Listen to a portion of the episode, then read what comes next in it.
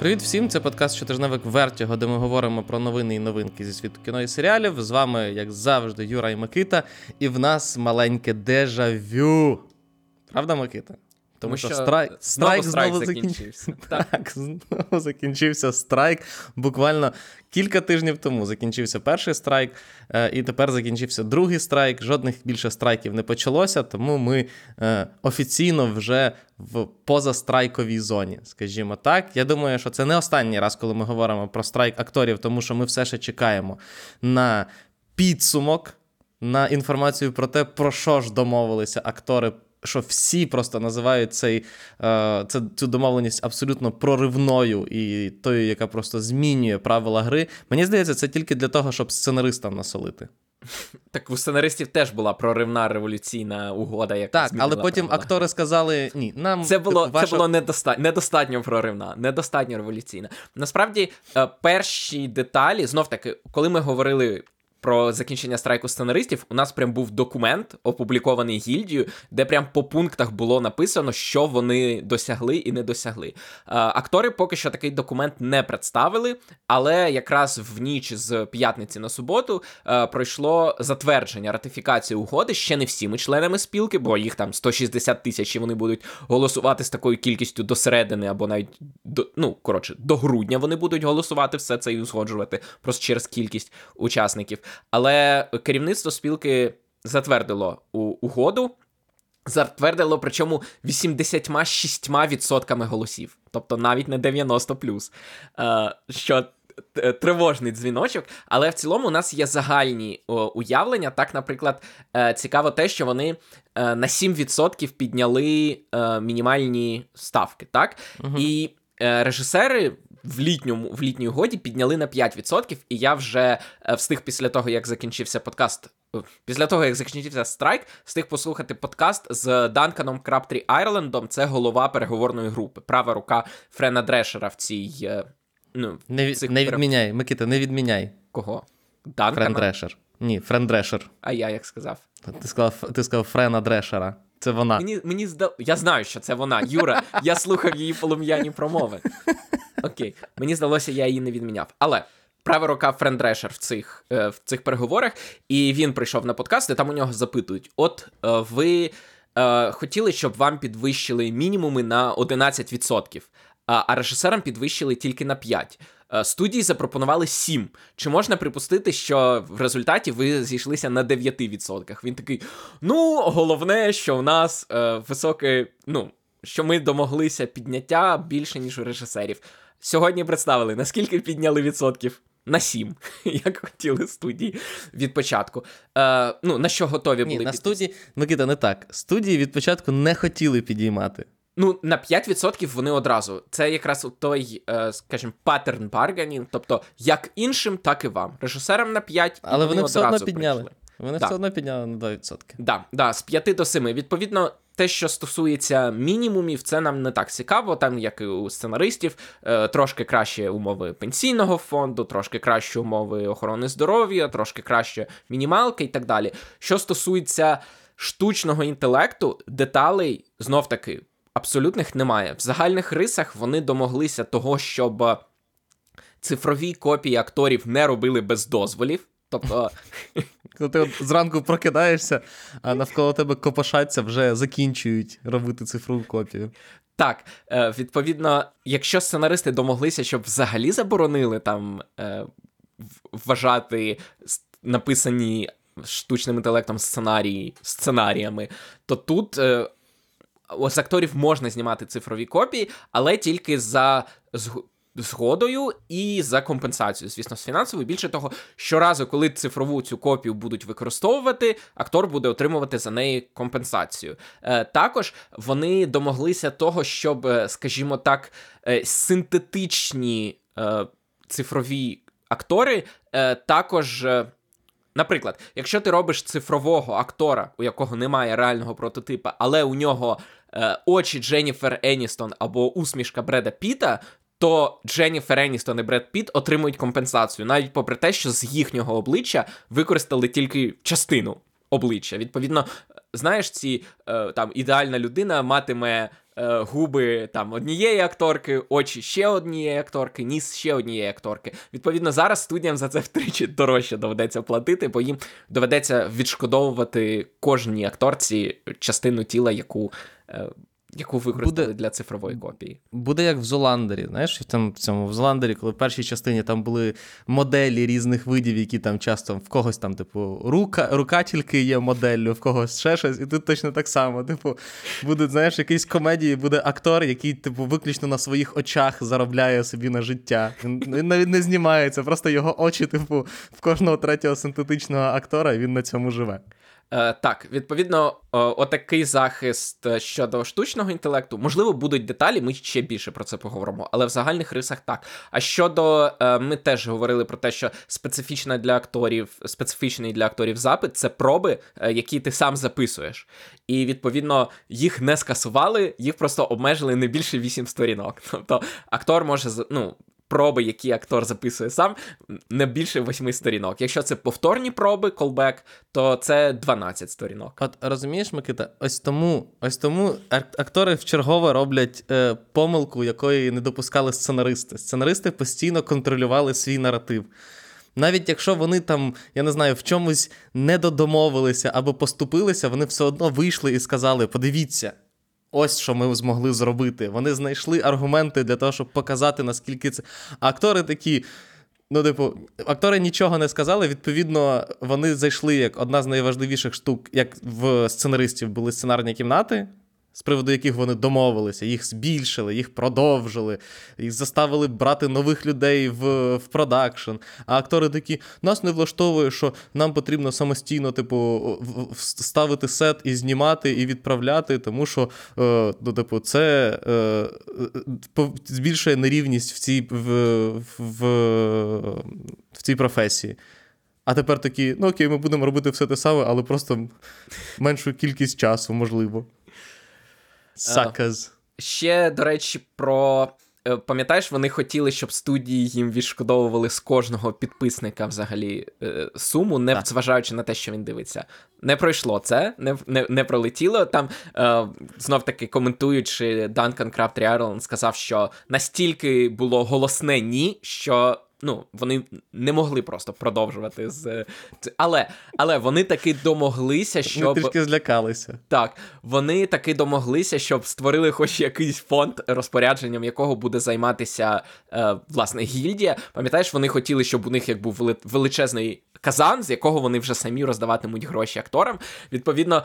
Е, Студії домовилися про десь 40 мільйонів доларів додаткової компенсації найуспішнішим серіалам. Формула, за якою вони будуть визначатися, нагадуватиме ту, яку затвердили у сценаристів. З цих 40 мільйонів 30 мільйонів будуть отримувати актори напряму. Ну тобто, як раніше це було, в, на пошту приходить конверт, в конверті чек. Але 10 мільйонів, тобто приблизно чверть цього фонду, таки буде розпоряджуватися ним е, гільдія, гільдія. Вони, вони таки дочекалися свого казана, але в ньому буде всього 10 мільйонів доларів. Ну, це за один проект. Ой, точніше, за один рік. За Так, один за, за один за, ні, за один за один рік. Тому поки, поки найуспішнішими виявилися сценаристи. Поки ми нічого не побачили деталей Або, якихось акторських. або не найуспішнішими, а просто людьми, які вміють подати те, що вони здобули, як величезну перемогу. Абсолютно, тому що максимум на що спромоглися актори, і, звичайно, що продюсери. Ну, я думаю, ну, типу, це перш за все продюсерська була штука, коли вони вийшли і сказали, що це просто, ну. Це ми не то, що пішли на уступки, ми просто дуже сильно пішли на уступки, і, і актори такі. Так, вони дуже сильно пішли на уступки. А тепер не заважайте, мені потрібно виставити світло для того, щоб зняти, зняти мою пробу. Цікаво, в перерахунку, скільки відсотків типу, річної платні буде йти на ці, як знається, на касети. Просто чи цікаво, чи 7% підняття мінімалки вистачить на те, щоб покрити е, витрати на світло, на цього, на грим і так далі. О, до речі, про грим вони це також е, деталі, але вони домоглися, щоб е, були на по-перше, інтимні координатори на всіх фільмах, де є. Е, Інтимні сцени. А по-друге, для того, щоб були спеціальні візажисти, стилісти і перукарі, які вміють працювати з небілою шкірою і небілим волоссям. Тому що е, косметика має бути інша для темної шкіри, і відповідно на деяких е, фільмах, серіалах працювали люди, які не вміють працювати з небілою шкірою. Да, я колись, типу, е, з подивом дізнався, що для багатьох е, акторок африканського походження, в яких ну, е, волосся відповідне, е, для них е, ну, типу, дуже часто великим шоком було, коли е, герме, ну, перукар на сеті, ну, на, на знімальному майданчику, на, на зйомках на знімальному майданчику вмів працювати з їхнім волоссям. Для мене це було чимось просто. А, ну, по-перше, я дізнався, що виявляється загалом не всі перукарі, це тільки, типу, обмежена кількість перукарів в Америці вміє це робити. Е, причому мені здається, що це, ну, типу, мені здається, що в Європі, можливо, з цим набагато менше проблем, якщо чесно, ніж в Америці. Є в мене така підозра. Не Я знаю точно. Я знаю, Але- що Баррі Дженкінс для того, щоб знімати свої фільми, по-іншому виставляє освітлення, тому що у нього переважно темношкірий каст, і відповідно його треба освітлювати інакше, просто щоб їх було краще видно в кадрі. Угу. Е, от. Тому страйк закінчився. Подивимося, чи актори зможуть зробити е, щось, що нам доведе, що вони. Е, Не дарма, не не дарма дарма. ще 4 тижні бастували до Да, не дарма страйкували стільки часу. Але в той же час студії, які були на низькому старті, миттєво почали працювати над тими фільмами, по яких був зупинений продакшн, і є е, 5 фільмів, 5 фільмів, які мають бути запущені просто з коліс. Це третій Дедпул, це другий Бітлджюс, це другий Гладіатор, третій Веном і е, другий. Е, присяжний. і другий присяжний, який є насправді першим фільмом, і це фільм Клінта Іствуда. І знаєш, що я підозрюю, е, типу, саме фільм Клінта Іствуда так швидко намагається запустити? Тому що що його Іствуд- найпростіше запустити. Дуже швидко знімає. Так, там Клінт Іствуд відомий тим фактом, що він знімає там один дубль. І дуже-дуже рідко взагалі звертається до другого дубля. Тому я підозрюю, хто. Я не знаю, хто це, хто це був взагалі. Ворнери? Да, Варнерів, здається. Іствуд. Ворнери, Ворнери. Їм просто потрібно було швидко щось отримати, і тому вони запустили Іствуда. І при цьому Дедпул, ми з тобою- з тобою на минулому тижні говорили про те, що його перенесли, але на невідому дату, тому що він стояв на травень. Е, Його змістили ненадовго. На липень, 26 липня, е, стоїть нова дата виходу, здається, до- або 24, або 26, я не пам'ятаю точно. Мгм. Е, але в кінці липня він має вийти, і на даний момент це має бути єдиним фільмом MCU, який вийде в 2024 році. Так, тому що Марвел переніс е, в чергове, е, переніс свої прем'єри, а саме Капітан Америка, який, на відміну від Дедпула, вже дознятий. Ну, як? Те, що називається Principal Photography, тобто основні зйомки. Зрозуміло, що перезйомки будуть, як і у всіх фільмів Марвел, але його відклали на рік. Він вийде тільки в 25-му році, і разом з ним в 25-му році вийдуть і громовержці, у яких досі не дописаний сценарій, і Блейд, у якого не дописана вже четверта чи п'ята версія сценарію. Про це ми також І фантастична четвірка. Теж на яку поки не перенесли. Так, А, теж на так. 25 рік. Вона в 25-му році стояла, і відповідно просто до неї посунули. Але я не вірю, що чотири фільми Марвел вийдуть в 25-му році, після того як в 24-му вийде всього один. Тут загалом просто е, ситуація в чому? В тому, що Дедпула ж по факту багато в чому кажуть, що залишили одним. Ну, по-перше, тому що я так розумію, що всі ресурси будуть кинуті на те, щоб доробити Дедпула вчасно. А, а по-друге, тому що Дедпул е, буде мати суттєві, я так розумію, буде мати суттєвий вплив. На MCU, не з точки зору того, що він щось змінить там в з точки в мається на увазі і- і- в історії, чи там з точки зору continuity, я не хотів казати цього слова, я сказав це слово. Е, але це просто щось свіжіше. Тобто, от ми з Микитою, коли обговорювали Марвелів і сцени після титрів в Марвелах, це в е, обережно спойлери останніх, які вийшли. Якщо не чули, е, послухайте, якщо не збираєтесь дивитися, але все-таки варто, варто сходити. Е, Ми говорили якраз про те, що сцени після титрів в Марвелах, вони от одні з давно не було настільки важливих і свіжих сцен після титрів, які змушують чогось чекати. І от Дедпул це, напевно, типу, найсвіжіше, що зможе запропонувати MCU, тому що 2025 рік виглядає абсолютно затхлим, з четвертим Капітаном Америкою, з громовержцями, про яких давним-давно вже всі забули, хто там має бути. Е, Блейдом, з яким. Ну, тип, окей, Блейд. Знову таки, ми просто не знаємо, що це таке, і що, воно може бути, і чи воно взагалі буде. Фантастичка на четвірка е, звучить свіжіше, але мені цікаво загалом, чи будуть якісь. чи не ризикне MCU списати якісь фільмів після того, після 2024 року.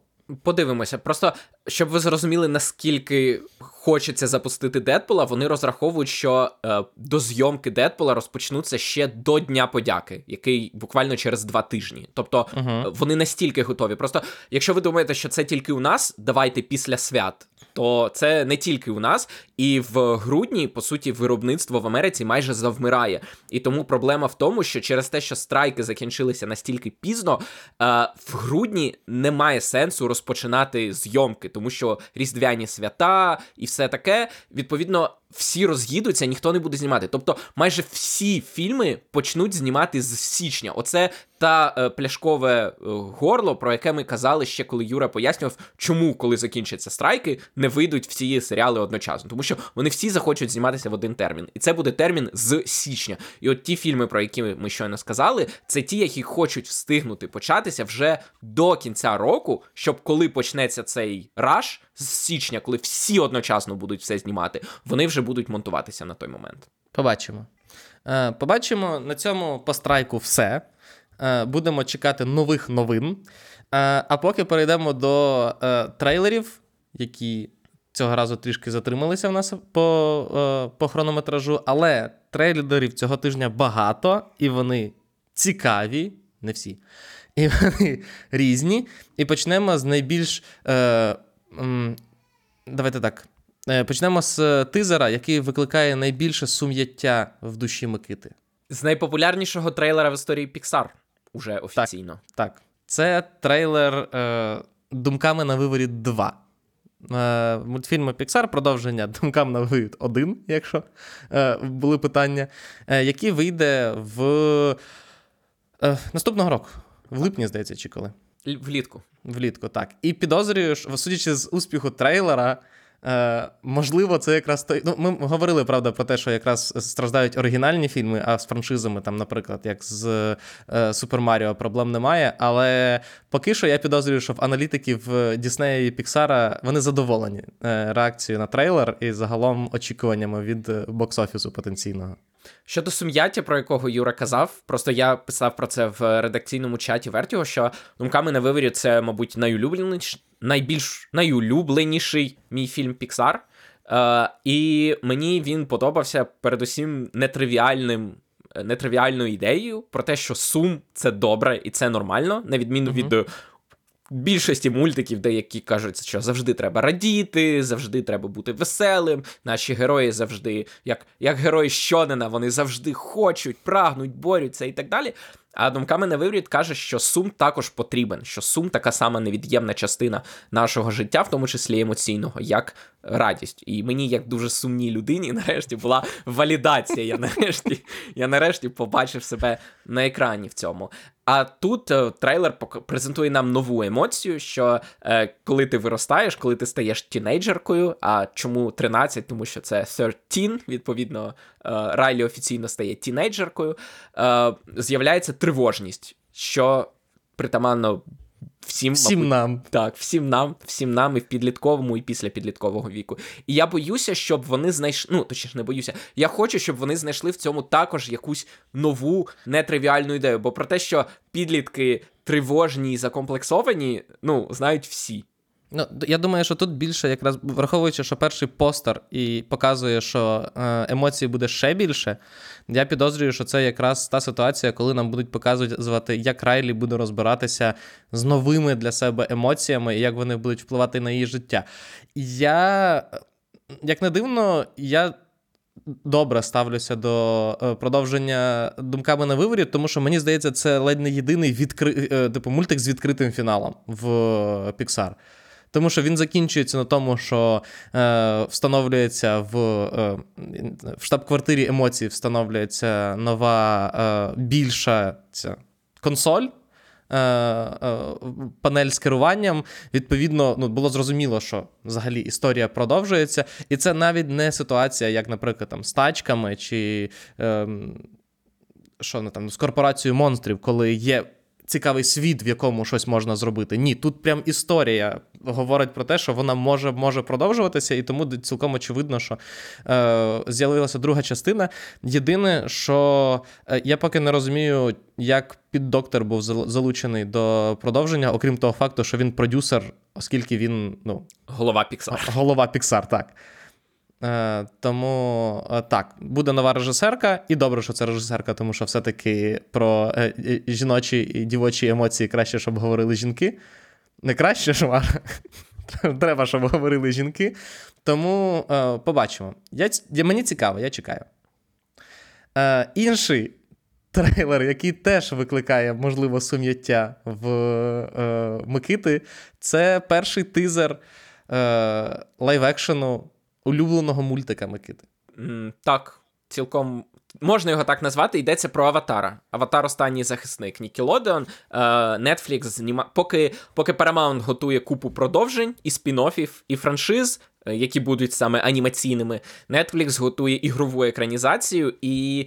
Е, не знаю, чи можна порівняти мої емоції від цього трейлера з емоціями, які Юра відчував, коли дивився трейлер One Piece е, свого часу. Але у мене просто зауваження не стільки до спецефектів, скільки до тону.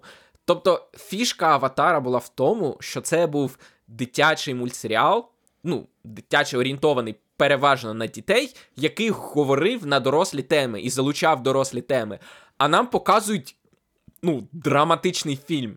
Нам нам, нам не показ... там немає моментів легкості в трейлері. Тобто, аватар змі... міг. Це те, що виходить у хорошого аніме. Вони не бояться одночасно е, бути жартівливими, бути кумедними і водночас говорити на серйозні теми. Тут вони або не намагаються це продати, або вони взагалі про це забули. Але мені хотілося б ну якогось жарту, якоїсь легкості. Ні. У нас е, з неба летять астероїди, у нас вибухи, у нас, е, значить, шикується армія, і як би це все було в мультсеріалі. Але в мультсеріалі ще був е, хлопчик, який отримав сили, але він залишається маленьким хлопчиком, який навіть якому навіть не дали побути дитиною. Власне, в цьому головний же ж конфлікт аватара, в тому, що це дитина, яка 10 років, але яка навіть не побула дитиною, і відповідно, яка хоче водночас бавитися як дитина, і тому він ж завжди неодноразово він знаходить якогось саме дитину в тій нації, до якої він. Потрапляє і і здружується з ними набагато сильніше, ніж ну, тому що він залишається дитиною. Але на ньому така відповідальність як до дорослого, бо він мав би в цей час уже бути дорослою людиною. І в цьому конфлікт. А тут, ну, я цього не побачив. Можливо, це буде в наступних трейлерах, можливо, це буде в серіалі. Але от те, це те, чим мене трошки насторожує цей трейлер.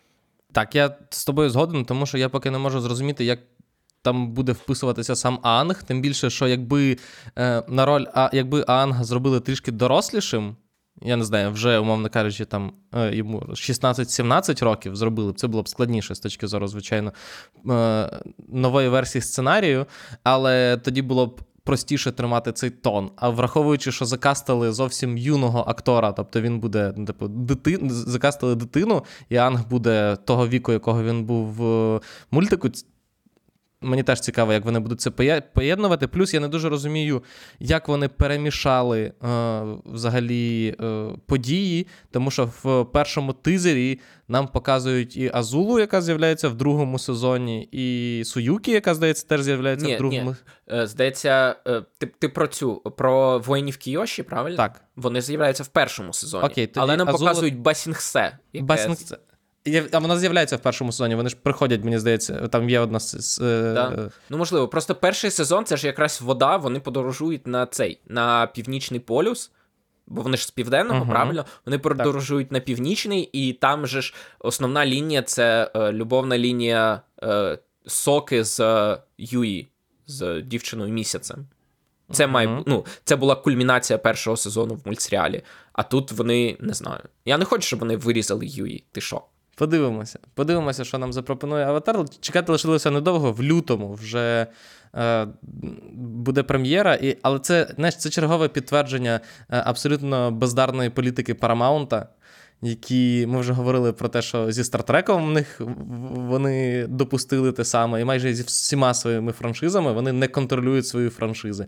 Тобто, я підозрюю, якщо зайде перш, якщо цей лайв-екшн Аватара зайде, то нікому особливо не буде цікаво, окрім там фанатів Аватара вже наявних, що там на Парамаунті буде виходити в анімаційному, тому що увага буде з на нетфліксівському лайв-екшені. А можливо, навпаки, можливо, людям сподобається і о, а є щось новеньке.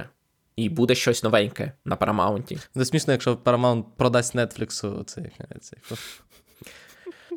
Е, Подивимось, вони ж хочуть навіть цих, вони хочуть навіть театрального прокату для цих мультфільмів, тому цілком можливо, що ми побачимо аватара навіть в українських кінотеатрах. Подивимося. Але перейдемо до е, якраз Paramount. Е, тому що Paramount показав перший трейлер свого тентпоула, свого основного фільму наступного року, а саме нової версії крутих дівчат Mean Girls. І скажу по трейлеру, я очікував меншого від цього фільму.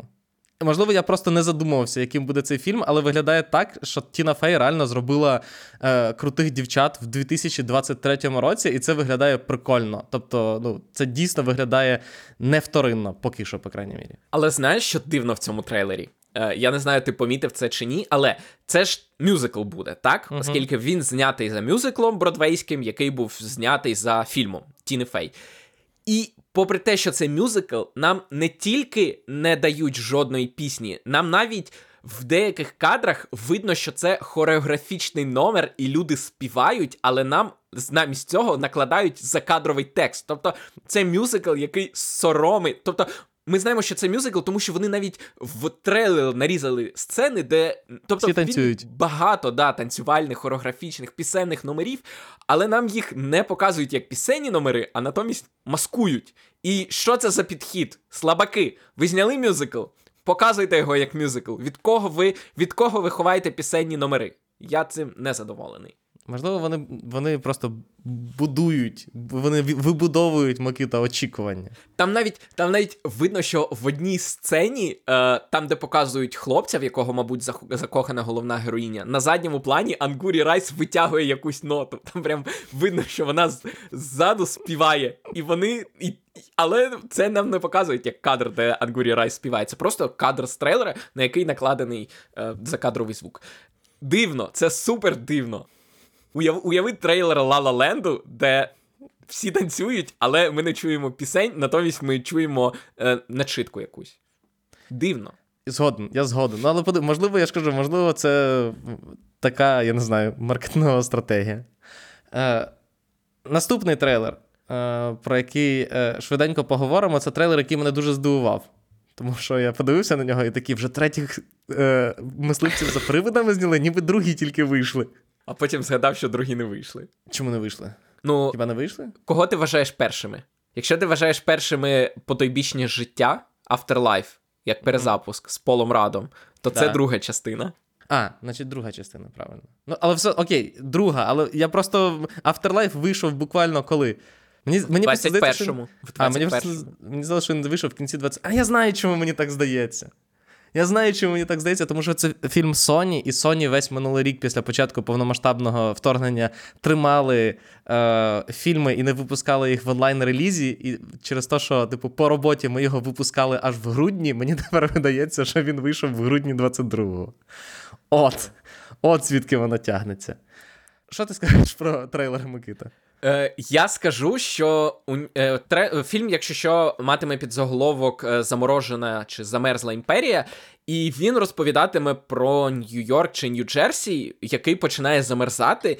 І мені це здається дуже дивним е, сценарним ходом, тому що немає нічого менш е, не знаю, видовищного, ніж е, пост... земля, яка поступово замерзає і від якої ти тікаєш. Тобто, це буквально найменш най, най, найповільніший антагоніст, якого тільки можна було вибрати для фільму. А чекай, чекай, а післязавтра, пам'ятаєш, як швидко там все замерзало? Так, але все одно ну, воно замерзає, і там е, у них виростають з землі бурульки, від яких вони ухиляються. Ну, я не розумію, поки в чому екшен. Мені здається, що це просто незрозумілий для мене сценарний рушій. От і все. Це ну, це якби поки що головне зауваження до фільму. Мені просто я загалом не дуже розумію франшизу мисливців за привидами. Чому вона такого розміру, враховуючи, що в неї доволі специфічний підбір контенту, який в ній є. Тобто є, ну, типу, культовий, але не те, щоб дуже широко популярний. Ну, окей, можливо, в Америці це зовсім. Я думаю, що в Америці це зовсім інакше мультфільм. Є перша Мультсеріал ти частина. маєш на увазі. Ну, мультсеріал. Ага. Мультсеріал, я про мультсеріал, який в нас показували. Є... Я його пам'ятаю, до речі. я теж пам'ятаю. Справжній, Е, справжній мисливці за привидами він називався. Е, потім перша частина лайв-екшену. Е, хороша. Ну, як хороша, відносно хороша, якщо і не Для того часу. Для, Для того часу, так. Е, друга частина, яку всі не люблять, і е, невдалий перезапуск е, від. Е, господи. З Кейт Маккінон. З Кейт Маккінон, так. Е, от. І вона все одно on, going strong. Окей. Подивимося, що буде з другим фільмом. І а, фінальний трейлер, який ми обговорюємо, це просто якась е, завзятість Apple е, до шпигунських фільмів, тому що вийшов перший трейлер е, фільму, який називається The Family Plan. Як ти думаєш, Микита? Ну, я сподіваюся, сімейний план, але. Або таєм... а не таємниця не, сім'ї? таєм- не, не знаю. Подивимося, коли. Сімейна таємниця, що це? Сімейна таємниця. І там і все лягає насправді. Це правда, до речі. Це правда, бо у головного героя є таємниця, яку він приховує від своєї сім'ї. Так. Е, в головній ролі Марк Волберг, який грає е, шпигуна, який е, е, переховується і завів сім'ю, і в нього вже троє дітей, причому двоє старших, вони вже суттєво старші, і його колишнє життя наздоганяє його, при тому, що всі вважають його абсолютно нудним і нецікавим е, персонажем. Навіть дружина, судячи в трейлері, нам показують, що дещо засмучена тим, наскільки він нудний. І тут виявляється, що він не настільки нудний, як всім здавалося. Виявляється, що він Маркі Марк. Якщо що, поки ти це казав, я подивився, і він таки локалізований як сімейний план. Тому Шкода, шкода. А як тобі трейлер, Микита? це супер дженерік. е, Супер дженерік фільм. Тобто, у нього це от не знаю, це фільм, який е, будуть дивитися люди всередині іншого фільму. Якщо їм треба показати шпигунську комедію, то це фільм, який вони будуть дивитися всередині іншого фільму. Не знаю, мені просто здається, що е, Apple вирішили, типу, іти на, на більш масову аудиторію, і е, ну, така це типу, шпигунська сімейна комедія з е, відомим актором в головній ролі, з там е, менш відомими акторами в допоміжних ролях, на, на зразок Міжель Монаган. Е, і, здається, ще кількох там. Е, на другому плані. І, власне, це не настільки, скажімо так, велике капіталовкладення, як з Ghosted, де треба було платити і Ані Дермас і е, Крісу Евансу. Я думаю, Маркі, у Марка Волберга менше трошки ставка. Я теж думаю, що суттєво, мен... е, суттєво менше, і відповідно це така ще одна спроба зайти. Я думаю, що вони, вони, він буде простіший. І просто якщо вони зроблять банальний сюжет, просто банальний сюжет з більш-менш адекватним екшеном е, і жартами на рахунок того, що подивіться, шпигун, і типу він з сім'ї, і він б'ється з малою дитиною в слінгу, то свою аудиторію цей фільм знайде. Абсолютно. Якраз, е, Це якраз на і. Netflix сидить і кусає собі лікті, бо вони намагаються зняти такий фільм уже 4 роки. Apple з першого разу не зміг, але подивимося, чи з другого разу. В Apple ще достатньо є спроб, тому що нагадаємо, що Netflix е, вліз в цілу франшизу сірої людини, тому власне, поки, поки Apple не, не, це, яка це, не влізе в цілу франшизу за якимось своїм невдалим фільмом, то все, все нормально. Все нормально. Е, від е, трейлерів до новин перейдемо, тому що крім страйку, новин е, трохи є, вони різні.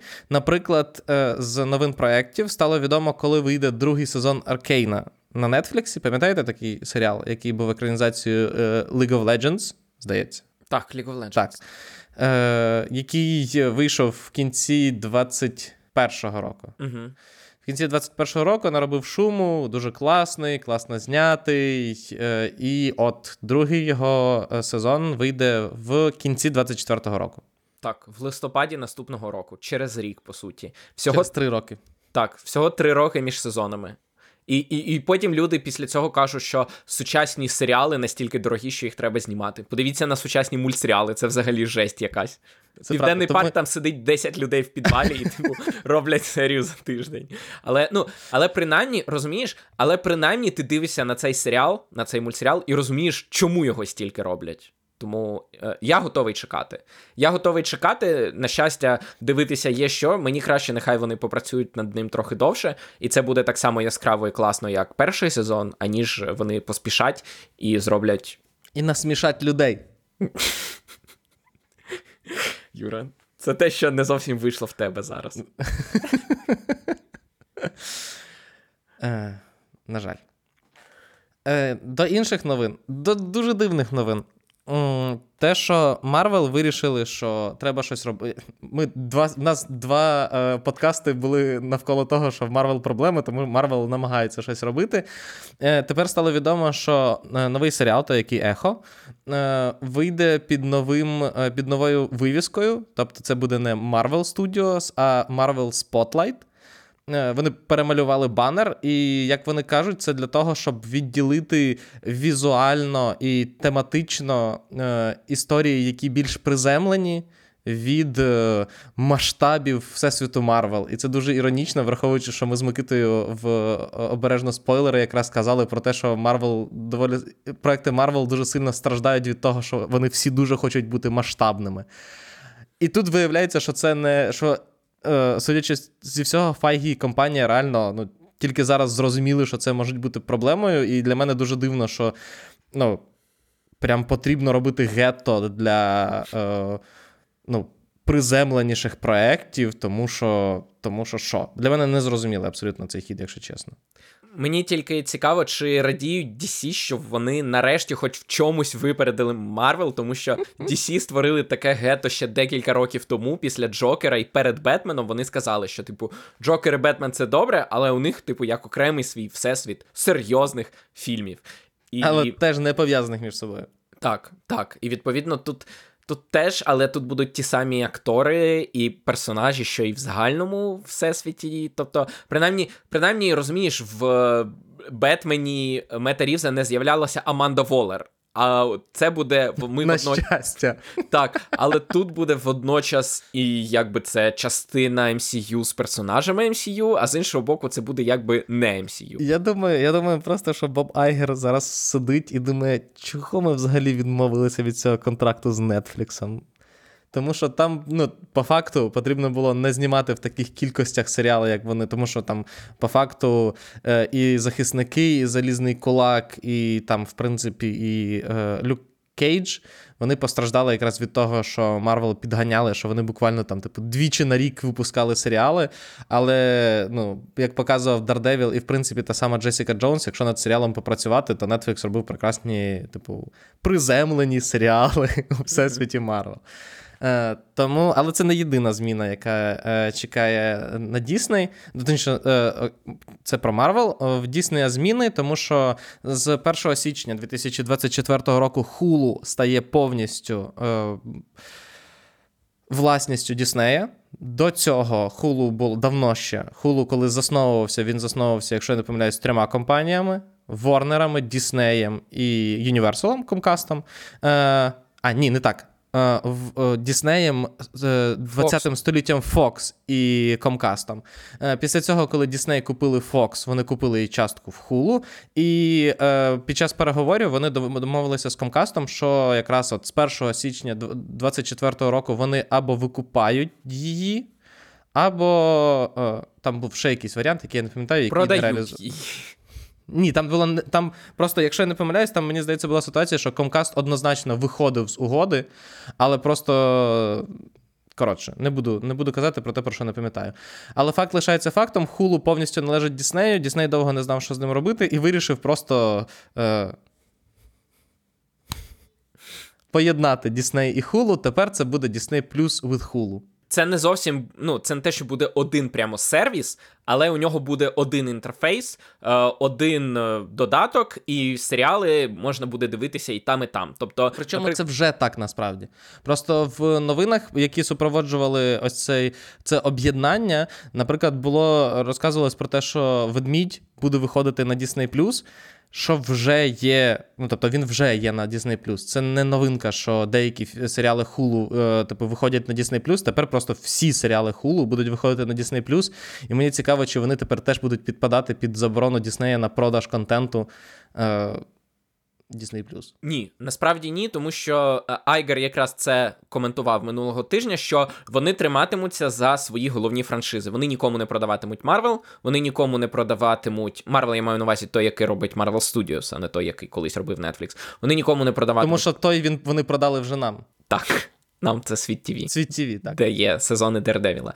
Е, відповідно, вони нікому не продаватимуть Марвел, вони нікому не продаватимуть Зоряні війни, вони нікому не продаватимуть Піксар, вони нікому не продаватимуть е, мультфільми Діснея, саме ну. Класичні мультфільми Діснея, там про принцес і так далі. Але інший контент, е, наприклад, там Extraordinary, наприклад, тут у них вийшов е, серіал цього року. Мультфільм Вони- про принцес вони продають. Чого ти? Я маю на увазі, е, які вони роблять для себе. Там же ж виходить, А. е, там же ж виходить Зоотрополіс плюс, вийшов. Да, точніше да, да, я зрозумів. Там да. же ж е, виходить про цю, я забув, принцеса і, і жаба виходить про неї окремий Сері... мультсеріал. Анімаційний серіал ти маєш Так, увазі? так, так. Угу, так І це мультсеріали по інших їхніх е, мультиках. Це вони не будуть продавати. А от, наприклад, е, знов таки. Це якраз коли ти мені перебив, я казав, Extraordinary вийшов цього року про е, комедія, там, де всі мають суперсили, крім нашої головної героїні. Комедія для Disney+, але ну, її 100% можна кудись продати, бо тому що вона абсолютно, типу, ніяк не пов'язана з франшизами Діснея. Перейдемо ідемо далі. Від Діснея, який продовжується возитися з величезною кількістю контенту, який вони якось намагаються втиснути в один додаток. Перейдемо до е, нового найбільшого антагоніста Голлівуду. Нового старого. Нового старого. Нового старого, який півроку намагався якось залагодити своє звання найбільшого антагоніста Голлівуду, а потім вирішив, та що там? І е, повернувся до старого. Ворнери оголосили, що вони списують е, фільм, який е, називався Койот проти Акме, який мав, бути е, поєднанням лайв-екшену і анімації, як в кролика Роджера. Е, і. Е, він вже знятий, він вже зроблений, його вже показали на на фокус-групах. На фокус-групах він набрав височезні рейтинги, е, набагато вищі, ніж е, потрібно для проходження, скажімо так, фільму. Е, і його е, списують. Він коштував 30 мільйонів доларів. Ні, він коштував 90 мільйонів доларів. Він коштував 90, але списавши, вони отримують 30. 30 мільйонів, так. Да. І якщо е, з, зі списуванням Bad Girl були певні аргументи, які вважалися, е, скажімо так, більш-менш адекватними, тому що там це був е, фільм DC, які були, які були в хаосі, і ніхто не знав, що з ними треба робити. Відповідно, і приходив Джеймс Ган, і цей фільм мав бути для Макса, і, е, а його треба було зробити для. Ну, тобто, а DC планувалося для великого релізу. Крім того, всі казали, що йому потрібніше перезйомки, і що він був він доволі прохолодно був зустрінутий на е, Тестових показах. Та, на тестових показах, що його потрібно доробляти і так далі, і тому подібне. Е, і там ще ну, всі кривили душею, але окей. В випадку з е, Койотом зараз, от, ну, після оголошення про скасування, дуже багато людей стають на захист е, фільму, е, говорячи про те, що це був класний фільм. Ті, хто його бачили, там е, колеги, які там люди, які були на е, цих. Які були бета-тестерами, скажімо, тому що все одно там, типу, люди там певним певному набору там режисерів, е, сценаристів і так далі. Фільм показують для того, щоб дізнатися просто там думку і так далі. Тому подібне. Ці люди, які бачили, розказують, що фільм дуже класний, е, що цілком рівня кролику Роджеру, і е, Дуже Ну. дивно, що Ворнери вирішили його засунути. Я б не казав, що рівня кролику Роджеру, але там навіть там Тому навіть що дуже нічого не рівня кролику Роджеру, я згоден. Це теж правда, але там дуже крутий хай-концепт. Просто ми з Юрою цей фільм уже представляли, коли він тільки йшов у виробництво, але ви цього не чули, тому що подкаст, в якому ми його представляли, вийшов 24 лютого Мав минулого вийти. року. Так, мав вийти, але не вийшов. І відповідно ми там говорили про цей фільм. У нього дуже крутий хай-концепт. Це судова драма. Про койота, який судиться з корпорацією Акме, тому що вона постійно продає йому браковані речі, які він купує, і вони завжди працюють не так, як мають працювати. Якщо ви бачили хоч одну серію Looney Tunes з койотом та цією роудранером та каліфорнійською зозулею, то ви бачили, що у нього ніколи ці речі не працюють. Таким чином, це. Прикольний хай-концепт це судова драма, поєднана з мультиками Looney Tunes е, з Джоном Сіною, якого я вважаю хорошим комедійним актором і який може грати те, що називається straight face в комедії. Тобто він не боїться бути смішним, але водночас він може грати з серйозним обличчям. Це тому, що в Джона Сіна, Джона Сіна два вирази обличчя Микита, де він посміхається і де він серйозний. І де він здивований. Да, точно, точно, що я не він. І е, я дуже розчарований. Це от е, я не знаю, як це пояснити. Тобто, дивись, вони там обґрунтовують, що випустивши його, щоб підготувати його і випустити в кінотеатрах, це е, більше ми б на цьому втратили. А звідки ви знаєте? Типу, скільки є фільмів? Ти думаєш, Юніверсал очікував, що він збере 150 мільйонів на своєму «П'ять ночей у Фредді? Та ніколи в житті. Але Тут- вони випускали в прокаті, і прийшли люди, прийшли геймери, прийшли дивитися. Барбі, я нагадую, я нагадую, що супер е, феномен Барбі, який зібрав там скільки? 2 мільярди по всьому світу, чи півтора? Півтора, здається. Півтора, ну багато. Багато, як мінімум багато півтора грошей. мільярда він зібрав. Я нагадую, що в березні, за три місяці до того, як виходили, всі планували, що він збере в перший вікенд 40 мільйонів. Ми знаємо, що люди, якраз минулий рік показує, що люди хочуть дивитися е, фільми, які водночас якби і нові, а якби і знайомі. Наприклад, Маріо. Всі знають Маріо, але мультсеріалів, фільмів про Маріо багато в останні 20-30 років не виходило. Барбі. Всі знають, хто така Барбі. Ну, цей фільм конкретно це новий погляд на цю ляльку.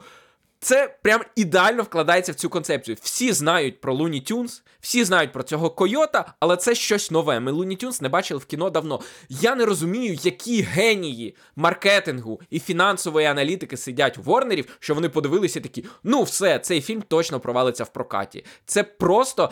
Та навіть навіть просто це неповага до людей, які працювали. Тобто люди, більшість, я не знаю, ти не станеш режисером, тому що ти хочеш заробляти гроші. Для цього треба йти в зовсім інші сфери життя. Ти йдеш в режисери, ти йдеш в сценаристи, ти йдеш в актори, тому що ти хочеш щось зняти, ти хочеш щось зробити. А у тебе просто беруть і кажуть: знаєш, ми порахували, нам вигідніше нікому це не показувати. Ось тобі твої гроші, тобто ти якби виконав свій контракт, свої гроші ти отримав, але ти не працюєш для того, щоб заробити гроші. Ти, ну, Працюєш, щоб заробити гроші, але це не єдина твоя мета. Але ти нічого не зробив і не можеш нічому показати, і навіть немає об'єктивної причини, що це погано. Розумієш, там ми нікому не покажемо, бо це погано. Це за всіма свідченнями непогано. І це, це ще гірше, ніж закриття Бетмена. Ой, Бетгерл. Я Е, вважаю. Це правда, плюс, плюс, е, знову таки, е, окей, з Batgirl вона була частиною всесвіту DC. Це складний е, контент для того, щоб його продавати, його реалізовувати і так далі.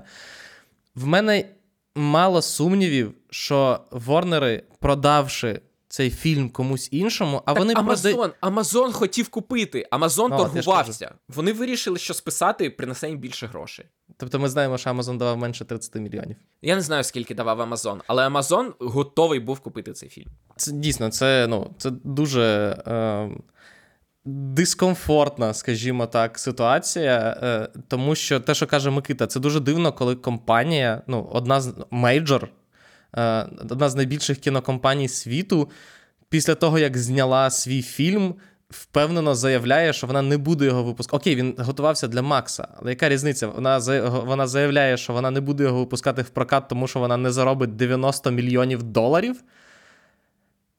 Ну, другий Space Jam провалився в прокаті, але приніс більше е, грошей, ніж е, 30 мільйонів доларів. І ну, подивимося, звичайно, як Ворнери будуть з цього виплутуватися, але ну, Нема про що сказати, звичайно. Так, це обурливе рішення, абсолютно, і повна неповага до людей, які працюють. І це те, з чого складається репутація компанії, розумієш? Я згадав, що я хотів сказати. Тут варто не забувати, просто ми, коли говоримо про Ворнерів, і ми, коли говоримо, що Девід Заслав це е, голова е, CEO Ворнерів, це не зовсім правда.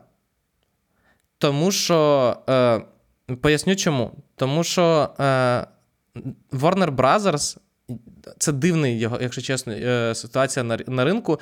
Попри те, що Warner Brothers по факту є ну, другим, третім, ну, скоріше навіть другим мейджором на ринку після Діснея за, за величиною бібліотеки, за кількістю франшиз, за грошима, які вони забирають, збирають в прокаті, е, вони є асетом, я не знаю, є.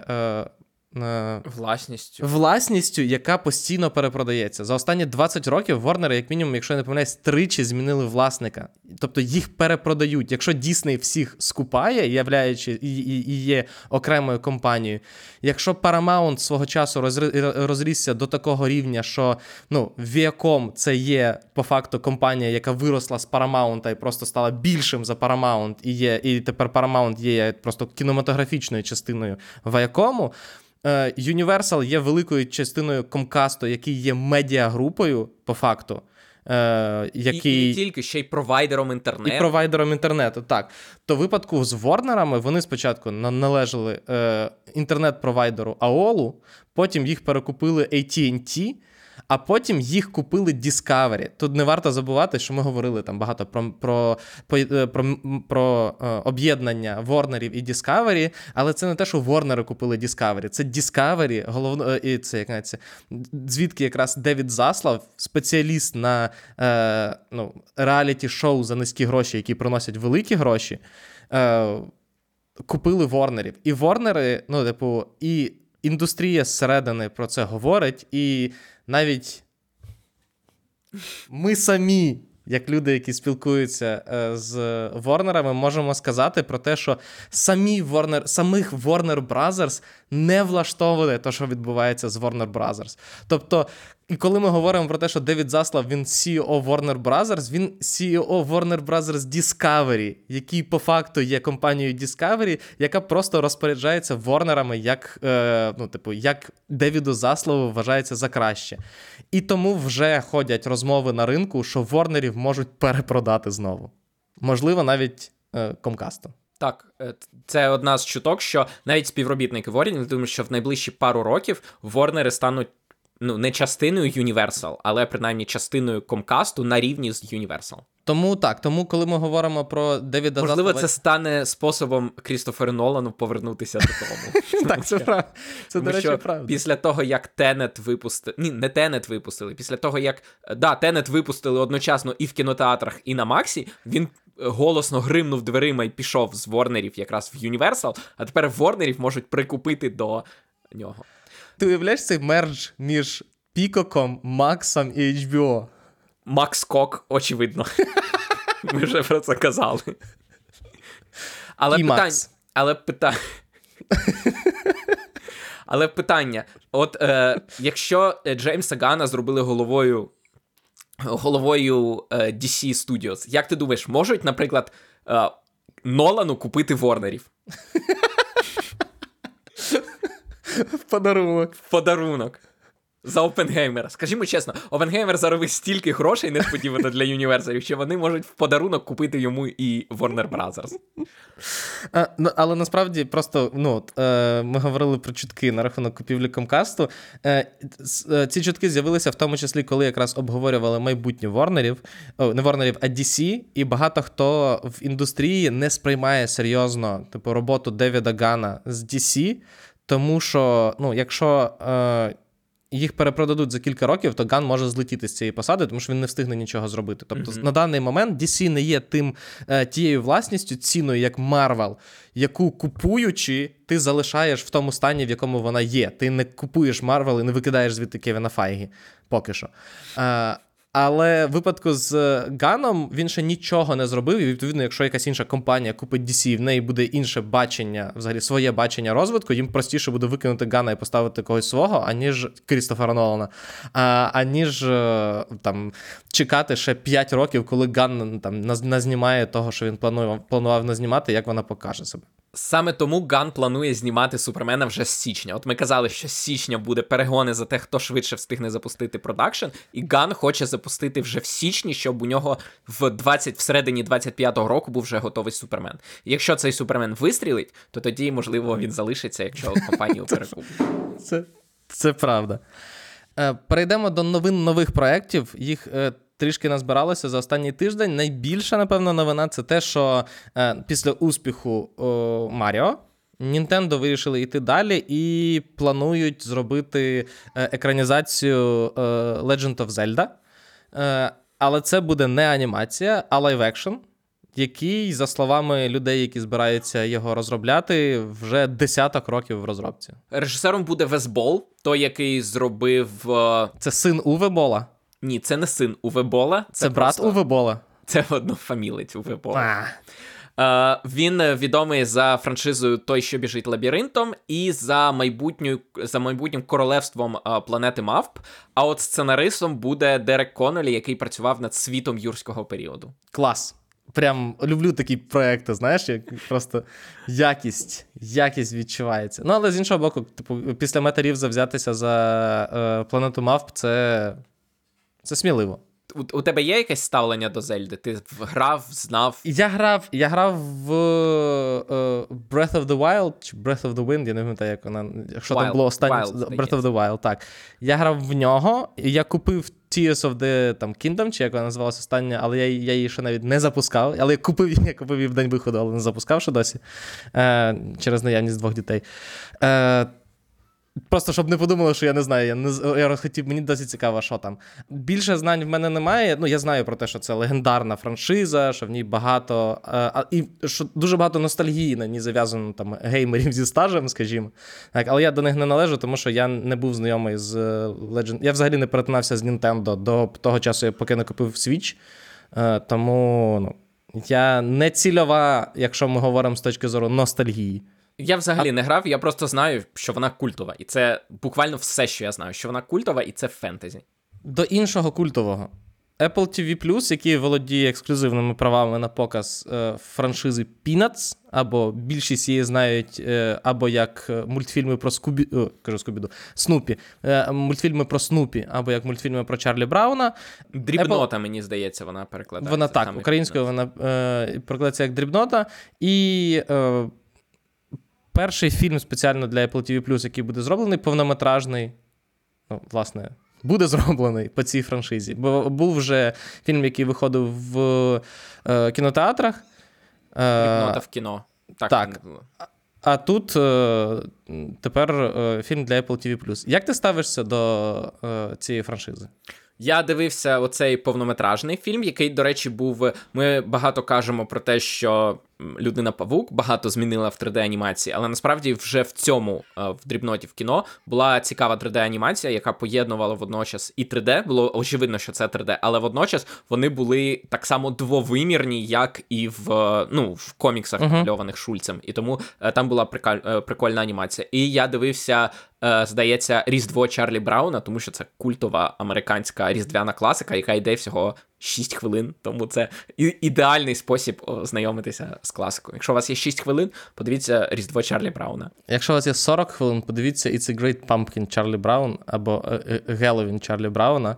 Окей, можливо, Різдво теж йде більше, ніж 6 хвилин. Але це більше. Коро... але корот... Вона не корот... вона невеличка, так. так. Просто для мене е, дрібнота є дуже дивною франшизою, вона, типу, суперкультова, але це по факту, ну, типу, вся суть Е, цієї франшизи це діти, які поводять себе як, е, типу, старі нью-йоркські євреї. Вони бухтять, ну, типу, я маю такі ну, канонічні, попкультурні. Вони, типу. Як бухтять... як Вуді Аллена? Да, да, да, да, да, які бухтять про життя, які переживають з приводу свого бухгалтера, який звільнився, або я не знаю, який захворів. І в них дуже, ну, типу, ми коли з Дем'яном дивилися е, якраз Геловін Чарлі Брауна, в них дуже, типу, атмосферний вайб, якраз. Типу, минулого, в якому вони були зроблені, але все одно ну, це дуже специфічна франшиза. Це дуже типу, не, незвичний підхід. Перейдемо до е, ще одного проекту. Проект мого улюбленого режисера на рівні з. Е, Уве Болом. Ні, не з Веболом, з е, Девідом Єтсом. Новий е, фільм Дарена Аронофскі. Саме той, який ти очікуєш від Дарена Аронофскі, це екранізація, бай, е, це, це байопік про Ілона Маска, який він зніме для студії А24, і е, який буде знятий за книжкою е, Волтера Айзексона. Так, це та, яка вийшла цього року. Саме та, в якій стало відомо про те, що Маск там ніби відключав Starlink, і, і вся ця інформація була якраз з цієї книжки. Що ти думаєш про цей проект, Микита?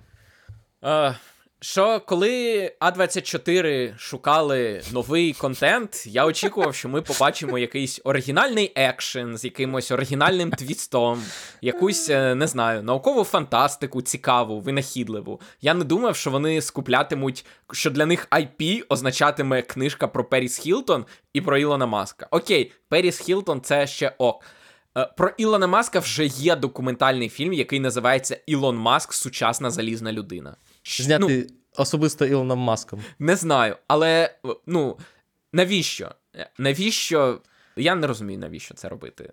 Я, я, у мене є маленьке крихітка сподівання, що це буде критичним поглядом на псевдовелику людину, яка вважає себе більшою, ніж вона є насправді, а насправді є дебілом і спекулянтом. Але я дуже сумніваюся, що Ароновський піде в такий проект. Бо Звичайно, Ароновський не вміє так. Ароновський, Ароновський е, не, не по критиці. Ти, ти прекрасно описав е, Дарена Ароновський, Микита. Е, е, ідемо далі. Коротко про два проекти. Перше, е, якщо вам сподобався Спартак е, е, Стівена Денайта, Подобався, який він 10 років тому, здається, виходив. так, то е, в нього буде продовження. А інша новина це те, що пам'ятаєте, колись у, у зоряних війн були плани випустити фільми Паті Дженкінс, Тайки Вайтіті, а один з фільмів навіть мав зробити Кевін Файгі. Це мав бути його перший фільм у зоряних війнах. І, І, він ще навіть... Деймон Лінделов мав зробити фільм. Деймон Лінделов і робить фільм. I'm sorry. Це той фільм, який робить Ні, ну чекай, Лін. плани, плани були, я маю на увазі, ось це Окей. загальні плани. Да, були. да. Але принаймні, е, один з фільмів мав належати Кевіну Файгі, і він навіть знайшов сценариста. Сценаристом був Майкл Волдрон. Майкл Волдрон це людина, яка Як написала. зі, своєї, зі своєї шухлядки сценаристів витягнув одного. Так, це той, який писав сценарії до Локі і до другого доктора Стренджа, Майкл Волдрон. І він сценарій написав. Але коли у Кевіна Файгі запитали, а що фільм Марвел? Ой, фільм Зоряних війн буде, він сказав ні. От і вся Це, це все, що- це все, що він сказав. Да, фільму е, Кевіна Файгі в Зоряних війнах не буде. Сказав Кевін Файгі. Перейдемо до новин кастингу. Вона одна. І про А24 теж. В новому хорорі А24, який називається Опус, зіграє багато відомих людей, але найвідомішими з- з них будуть Джон Малкович і Айо Едебірі, яку ви можете знати як Сідні з ведмедя. Серед менш відомих ви можете знати Мюрея Бартлета, який грав у Білому Лотосі та Останніх з нас, і Ембер Міцандер, яка грала в е, фільмі Здобич, е, який вийшов минулого року на хулу. Це спін-офф чи приквел хижака. До е, нашої рубрики Що продовжили, що скасували. Вона сьогодні прям з трьох частин складається. Перша частина це продовжені е, серіали, і в продовжених серіалах, як не дивно, він тут мав бути вже давно, але тільки зараз продовжений. Це ведмідь. Два сезони, якого ви можете. Боже, як я звичайно продаю цей серіал. Ви вже можете подивитися на світ ТВ з е, українською мовою. Е, отримав замовлення на третій сезон. Що було доволі очевидно після його виходу, якщо чесно, і після того, як він почав збирати е, оригінальні хвилини в Нільсені. Це, я думаю, через страйк багато в чому. Відповідно, вони їм важко було погодити про продовження під час страйку, а тут. Да. Мені цікаво, знаєш що? Просто якраз сценаристи ведмедя, декілька з них були одними з найактивніших рупорів сценаристів під час страйку. Вони розповідали, як вони жили в е, машинах, як їм не було чим платити за комунальні послуги, як, як у них нема грошей, як вони не отримують відступних за серіали і так далі. Мені цікаво, коли вони отримали продовження на третій сезон. Чи студія сказала, типу, а давайте без нього, нього і нього. Чи, чи, чи всі повернуться? Саме до для того. Микита, в них і є профспілка. щоб студія не могла так сказати. Ну, це правда. Скасований серіал. Це е, федерали.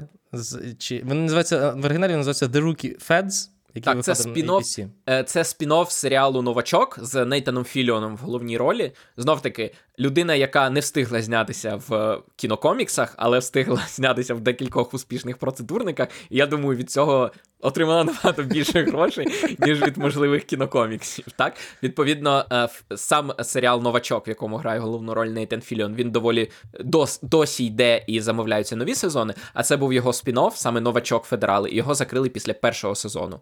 Інший серіал ABC, який закрили, не встиг. Це третя рубрика, про яку Юра казав. Серіали, які закрили, не встигнувши їх відкрити.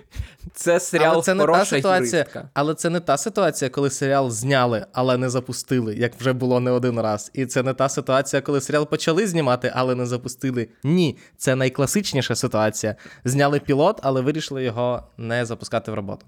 Так, ми колись казали навіть про цей серіал. Це мав бути спін-офф хорошого доктора. Хороший доктор є з Фредді Хаймором, здається, е, з про доктора аутиста. І відповідно це мав бути спін-офф про дівчину, яка працює адвокаткою, і при цьому у неї здається е, обсесивно-компульсивний розлад. Так, окер. Так, і відповідно серіал не піде у виробництво. Вона з'явилася в шостому сезоні. Це був як потенційний пілот, але от окремого серіалу власного вона не отримає. І причина в цьому насправді не, не навіть не те, що це був я не знаю, поганий серіал чи погана задумка, чи ще щось. Це наслідки страйку. Микита, мені здається, говорив про це кілька е, випусків тому. Те, що е, зараз доволі багато серіалів і фільмів е, зрізали, якраз тому, що е, розплановані вже там наступні роки, 24, 25, багато в чому в студії, е, розплановані великі проекти, і відповідно їм простіше зрізати те, чого не встигли зняти в попередні роки, і взятися за перспективніші проекти, ніж забивати е, ну, власний продакшн план е, серіалами, які не були зняті, які досі стоять в черзі, і які не в плані були. От. Так, і в тому числі і в маркетинговому плані, тому це багато в чому стосується саме маркетингових доларів. Тобто є вже певний бюджет, і він запланований на якийсь великий серіал, наприклад, на умовний дім дракона. Так, і відповідно додавати щось нове в цей план, це означає відбирати гроші у дому дракона або вкидати додаткові гроші в маркетинг, яких ну ні в кого немає, бо індустрія досі не зовсім відійшла навіть після ковіду. І відповідно, да, такі проекти вони багато в чому зрізаються саме тому, що вони просто не встигли вийти вчасно, і більше їм місця немає. Перейдемо до рубрики міні-рекаперів. І сьогодні в цій рубриці те, про що те, чого обіцяли. Микита говорить про атаку титанів. Так, минулого тижня закінчилася атака титанів. Вийшли останні серії. Уже, Остаточно? уже остаточно. Уже прям був епілог, щоб сказати, що це прям повністю. Е, відповідно, е, я. Дивився тільки аніме Атака титанів. Я мангу не читав, тому що вона е, з одного боку мені не Жахливо намальована. Да, мені не сподобалося, як вона намальована. З іншого боку, мені не сподобалося, як там були викладені хронологічно події. Вони були не, не і в аніме набагато послідовніше було. Але я від спойлерів я не знав, але я чув, що люди були в цілому незадоволені фіналом, що він був поганий. І тому я цілком свідомо готував себе до того, що фінал мене розчарує. І я радий повідомити, що цього не сталося. Тобто тиждень пройшов, я більш-менш покатав фінал у себе в голові, і в цілому я е, дуже задоволений. Е, це я не можу сказати, що він абсолютно ідеально вдався. Там в деяких моментах у них не вийшло елегантно, скажімо так, зав'язати сюжет, тому вони пішли за. Е, Прикладом кінця Євангеліону, тобто напустили трошки туману, трошки розпливчатих формулювань і алегорій. Вони навіть запозичили кривавий океан, в якому стоять е, герої. Е, і тому е, так, вони в цьому пішли за за схемами е, кінця Євангеліону. Але в цілому я дуже задоволений тим, як це розв'язалося. А головне, це тим, як тематично все розв'язалося, тому що, е, на мою думку, це найпесимістичніший і найпохмуріший. Е, Контент, твір, який я бачив цього року. Тобто, якщо ви дивилися Опенгеймера, і там в фіналі вам здалося, що сотні ядерних боєголовок, які летять, це дуже похмурий і песимістичний фінал, то мені здається, атака титанів це на декілька порядків вище, тому що е, все, ну як стверджує аніме, е, що на які б жертви ти не пішов, чим би ти не пожертвував собою іншими людьми, що б ти не зробив для того, щоб наступило в мир і злагода для всіх, це принципово неможливо. Тобто мирне співіснування людей. Принципово неможливе, люди воюватимуть доти, док точніше, навіть якщо ти зрівняєш всі умови і всі люди не матимуть змоги воювати, щойно хтось із них стане сильнішим, він одразу почне війну, тому що, на думку атаки титанів, е, завжди є за що помститися, завжди є що згадати. Завжди є фантомний ворог, якого можна вигадати, і по якому можна вдарити першим, щоб він не вдарив по тобі. І тому атака титанів вважає, що е, мирне гармонійне співіснування людей. Принципово неможливе. Ми приречені на те, щоб завжди жити у війні і знищувати одне одного. якщо вам вважається, що це а нащо тоді жити взагалі в такому світі, то м, серіал пропонує свою відповідь. Він її пропонує словами одного з героїв Арміна, який мені. Улюблений, мій, мабуть, герой цієї франшизи. Він згадує епізод е, зі свого дитинства, коли вони бігли е, на випередки до дерева, яке стояло на пагорбі. І оскільки він завжди був найслабшим, то він біг останнім.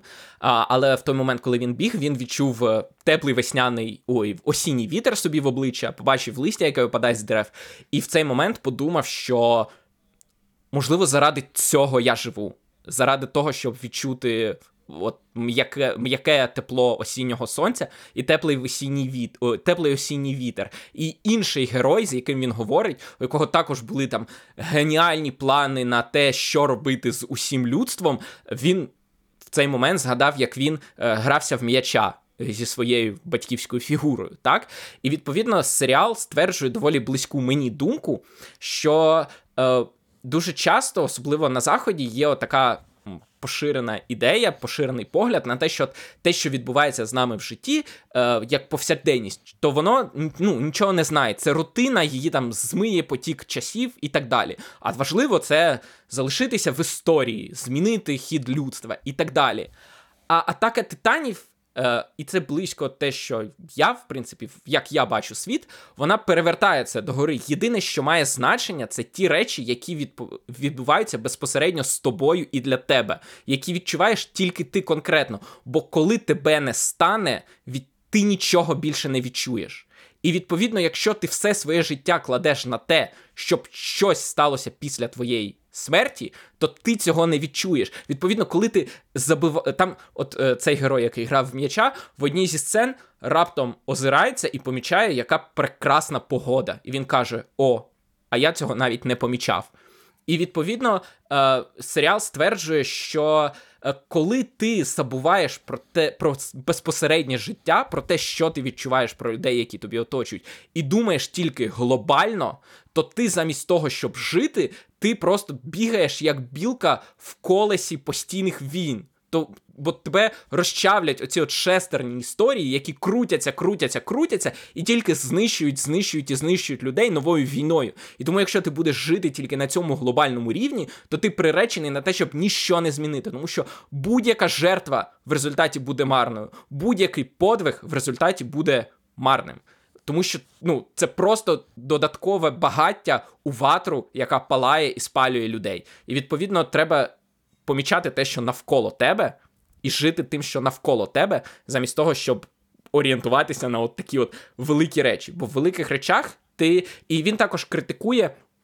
Те, що цікаво, і це також пов'язано з ідеєю цієї великої людини. Він бере типового щонен протагоніста, який я стану, знайду One Piece, я стану, ким там хотів Наруто стати, е, головним ніндзя в своєму селищі, я знищу всіх титанів, і він думає.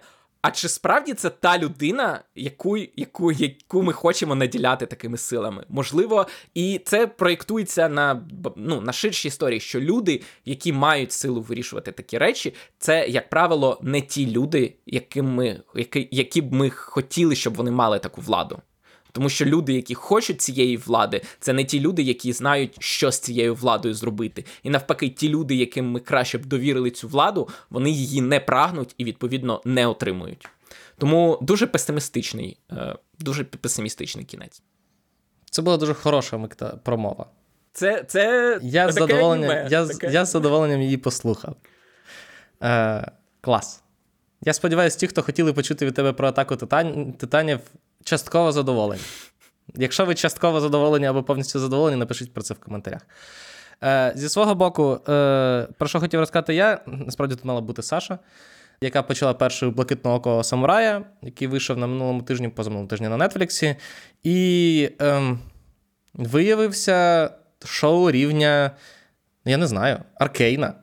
Напевно. Ого. Так. А я завжди знав, я навіть трейлер я навіть щотижневе, коли ми вперше говорили, я трейлер спеціально вставив, щоб люди подивилися, наскільки класно воно Це, виглядає. це дуже дивна ситуація. Просто знову таки, я не хочу. е, Це історія, яка розповідає про е, воїна, про, про е, дівчину воїна, це не те, що секрет, е, яка народжена. Ми ж здається про це говорили, коли Микита розповідав про, е, про цей серіал, як тільки він виходив. Е, яка народжена. Е, історія відбувається в часи, коли Японія була повністю закрита від зовнішнього світу, і на всю Японію було там чотири європейці, які там були переважно для того, щоб ну, займатися контрабандою, там, передавати технології європейські і так далі, займатися політикою. Відповідно, один з цих високопоставлених європейців зґвалтував її маму. Вона народилася зі світлими очима, що в Японії на той момент було неможливо, тому що всі японці темноокі. Е, і е, відповідно тому вона вважається inhuman, вважається монстром, і вона хоче помститися всім цим європейцям, вирізати їх під корінь, і відповідно нам показують її е, пригоди. І цей серіал А має дуже класно, дуже класно написану історію, дуже класних персонажів, дуже класну мальовку, дуже класний екшен. Like, все дуже класне. Дуже класний темп. І для мене просто дуже дивно, що ну, той факт, що Netflix його ніяк взагалі не промотував, мені здається, що ну, типу, грає в мінус цьому серіалу. Тому що ти, запускаючи цей серіал, ти не дум... ти очікуєш, що це якийсь, знаєш, типу, черговий серіал для кількості. Там, чи щось на зразок цього. А це серіал, в якого було вкладено величезна кількість ресурсів. Його робили хто зна скільки часу. Він анімаційно дуже класний. Його там, от, здається, е, головною арт-директоркою була е, е, арт-директорка, яка працювала на людині павуку. Зрозуміло, що звідки зараз черпати кадри. Угу. І для мене дуже дивно, що Netflix настільки от пропустив його повз вуха. І тому, якщо ви хочете подивитися класний динамічний екшен, е, і вам ще й тим більше подобається Японія, це взагалі 100% для вас. Але навіть якщо е, до Японії ви абсолютно нейтрально ставитеся, то це все одно один з. Я впевнений, що він потрапить в мій список найкращих серіалів року. Я хотів подивитися першу серію вчора ввечері, увімкнув, а вона йде більше години. І я відклав до того там, часу, скільки в там мене... мам, 6 чи 8 годинних серій. Це там реально просто майже там 6 ледь не повнометражок е, про бойові мистецтва. Ти, Микита, ще щось хотів розказати. Ти хотів розповісти про фінал покоління А, так, В. е, так. Е, він також песимістичний, як і фінал атаки Титанів. Е, так, відповідно, я не хочу спойлерити, але я коли казав, що я почав дивитися покоління Ві, я казав, що там приємніші персонажі, що вони ну, більш ідеалістичні, так, вони не настільки сірі і огидні, як персонажі хлопаків. І це хороший приклад того, як серіал може залишити персонажів е, хорошими, але сам серіал при цьому залишається цинічним і песимістичним. Тому дуже такий гіркий присмак після фіналу першого сезону. Сумно. Напевно, напевно, сумно. Сумно. Так. Перейдемо до телепрем'єр. Цього тижня це прям, це прям телепрем'єри. Це прям. Вам доведеться розчехляти ваш списочок серіалів, які треба подивитися, і вносити туди нові назви. Е, з чого почнемо, Микита? Е, давай почнемо з корони, яка Ага. цього четверга випускає першу частину шостого сезону, останнього сезону. Як і більшість серіалів, до яких Netflix хоче привернути більше уваги, вони поділили сезон на частини, але цього разу вони дивно поділили, тому що спочатку вийде 4 серії, а вже потім, в кінці грудня, вийде 6 серій прямо під новий рік. І відповідно це буде завершення історії, яке почалося ще коли в 16-му, здається, році, коли Клер Фой грала ще молоду королеву. Е, Тут е, повертається до ролі королеви Імельда Стонтон. Е, Тут знову Елізабет Дебіки гратиме принцесу Діану. Тут з'являться вже і Кейт Міддлтон, і принц Вільям дорослі. Тому е, так, якщо ви хочете Чи додивитися... з'явиться тут Меган Маркл? Не знаю, Юра, але підозрюю, що ні. підозрюю, що ні. Мені цікаво, що сьомий сезон дознімуть через кілька років, коли назбирається. е, Ну, тому що мені здається, що має бути сезон, який закінчиться смертю королеви. Все, вже, ну, вона вже є, вже є кінець, який можна поставити. Ну, можливо, можливо, цей сезон. Ну, я, якщо чесно, не дуже хочу, щоб прям закінчилося. Ти думаєш, що це прям логічний фінал? Я не знаю, я не бачив серіал. Ну, Я Але якщо серіал про король, ну, про, про просто часи якраз королеви Єлизавети II, то логічно було б закінчити його з її смертю. Ну, можливо. Тоді, можливо, з'явиться і Меган Маркл. Сподіваюся, не в ролі самої себе, бо це тому, що в неї ж контракт з Нетфліксом також є, тому сподіваюся, що без цього обійдеться. Інший великий проект, якого ми чекали, і який прийшов набагато швидше, напевно, ніж, якщо чесно, я, наприклад, очікував, це е, аніме по Скотту Пілігриму. Навіть не те, що аніме, це, це просто, е, я не знаю, перемальовка. Е, я не знаю, як це назвати. Типу, просто це по факту це аніме по Скотту Пілігриму.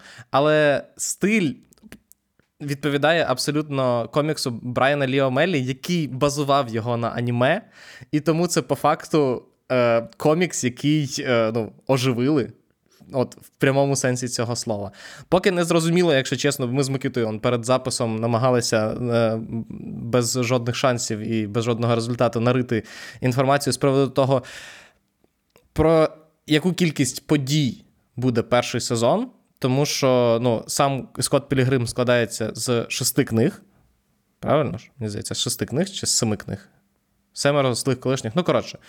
Е, і тут незрозуміло, перший сезон буде лише про першу книгу чи ні, тому що трейлер показує нам всіх злих колишніх, е, з якими доводиться зіткнутися е, Скотту Пілігриму. Колишніх Рамони Флаверс, господи, я забув. Е, І е, що, звичайно, примітно, це те, що А. е, Над е, серіалом працював Едгар Райт, е, режисер лайв-екшену, і над серіалом працювали всі актори, які зіграли свої ролі в е, лайв-екшені. Тобто повернулися і Майкл Сера, і Мері Елізабет Вінстед, і Кіран Калкін, і Анна Кендрік, і Кріс Еванс, і Джейсон Шварцман, і Брі Ларсон. І я підозрюю, що зараз їх було набагато складніше зібрати, ніж в 2010-му. Хоча я думаю, якраз що з- враховуючи, що вони просто озвучували персонажів, це було трішки простіше. Ну Але- так, і мені здається, вони досі люблять е, цей, цей фільм. З того, що я чув, що вони всі дуже пишаються і задоволені тим, як, як все вийшло. Так, тому е, вже в п'ятницю на Нетфліксі перший сезон Скотта Пілігрима. Не пропустіть. Також у п'ятницю на Apple TV Plus виходить е, один з найбільш амбітних, мабуть, серіалів Apple TV Plus. Він називається Монарх Спадок монстрів. Як, як я не впевнений, чи зрозуміло це з назви, але це про е, Годзілу. Це спін-офф е, сучасного цього монстерверсу е, з Годзілою, Конгом і так далі. Він розповідає про корпорацію Монарх. Яка займається власне роботою з цими монстрами. Головні ролі у серіалі грають Курт Рассел і Ваятт Рассел. Причому е, це актори, син і батько, які грають одного і того самого персонажа. Але Ваятт Рассел грає цього персонажа е, раніше, а Курт Рассел грає цього персонажа зараз. І судячи з трейлеру, вони прям вклалися. Тобто там такі спецефекти, як у великому Ну, це Apple TV. Це Apple TV. Так, але розумієш, у чому річ? Просто від серіалу ти очікуєш, ну навіть Гра престолів зі своїми бюджетами, вона по суті робила дві екшн серії на сезон. Тобто там перші чотири серії говорили в палацах, потім була серія з екшеном, драконами і здичавілими, потім знову говорили в палацах, і в передостанній серії знову там бійка з зомбі і, і з Я дичавілими. тобі, я тобі нагадаю, Микита, я тобі нагадаю, що ми говоримо про платформу, яка вже четвертий сезон зробила серіалу, який майже повністю відбувається в космосі і на Марсі, і на місяці. Цей серіал ніхто не дивиться, а вони досі продовжують вкладати в нього величезні Так, гроші. але навпаки, космос зняти не складно. Ти робиш е, декорацію у вигляді космічного корабля і все. А тут ти робиш Годзілу, Ні, так, але малюєш Фо- в 3D. е, Ні, так для заради всього заради всього людства, здається, в той як uh For All Mankind, це ж не то, що вони всередині космічних кораблів знаходяться. Ні, там події відбувалися на поверхні місяця, на Марсі, там, ну. І я тобі нагадаю, що це що це компанія, яка вкинула в перший сезон ранкового шоу, скільки, здається, в районі 300 мільйонів доларів. Е, так, тому е, трейлер виглядає потужно, але перших відгуків поки немає, і не зрозуміло, наскільки багато монстрів ми побачимо в цьому серіалі, тому що всі знають, що найгірша частина будь-якої Годзіли це частина, де немає Годзіли. І так само. Це саме стосується Конга. І відповідно, якщо ти знімаєш цілий серіал про Годзілу, але там Годзіла є в першій і десятій серії, то це поганий знак. Але ми не знаємо, що там буде, тому так. Але амбіції масштабні. Якщо осінь он вже потрошки закінчується, а вам не вистачило якогось е, детективчика е, в замкнутому... Скажи, скажи це слово. Худанита. Ні, Якщо ні, вам не вистачає худанита. Худанита. Якщо вам не вистачає худанита, і ви вже подивилися вбивство в одній будівлі на. Боже, я ж кажу, я продаю свою роботу як можу на світ ТВ, е, то, на жаль, не на світ ТВ поки, а на FX Hulu вівторок виходить е, міні-серіал, який називається Вбивство на краю світу, який є теж класичним. е, Хто це зробив? Е,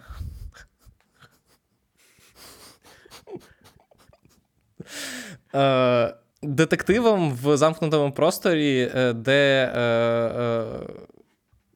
головна героїня, чи головні герої, тому що е, Ема Корін, вона не бінарна, вони не бінарна особа. З українською складно, звичайно.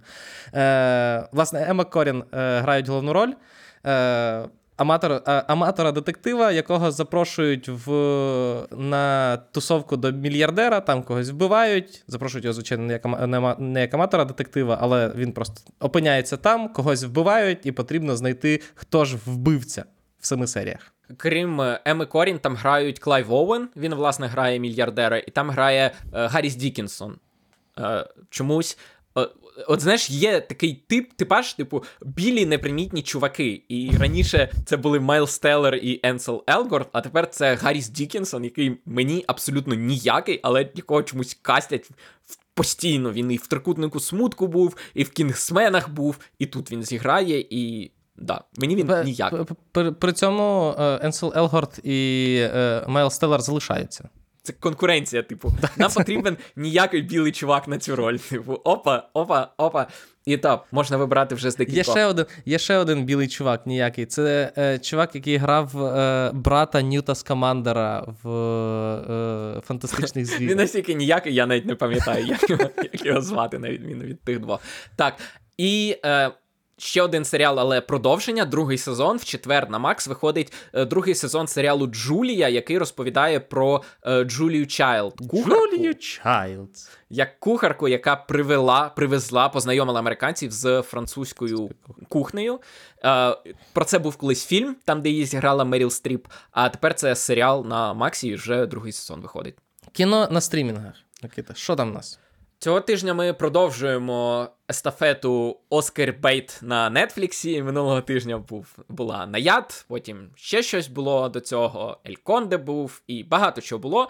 Цього року цього, тижня черга Растіна. Растін це фільм про е, активіста Байерда Растіна, який був. е, Одним з організаторів маршу на Вашингтон разом з Мартіном Лютером Кінгом, і е, зіграв його Колмен Домінго. І відповідно, скоріше за все, Колмена Домінго ми побачимо в номінантах за найкращу чоловічу роль саме за цей фільм. Тому, якщо ви цінуєте е, акторські роботи в байопіках, то це саме вона. Це от саме оскарбейтний байопік з Колманом Домінго в головній ролі. Колман Домінго більше відомий в Америці як театральний актор, тому що робіт в кіно у нього не так багато, але оце іде за Оскаром, чувак.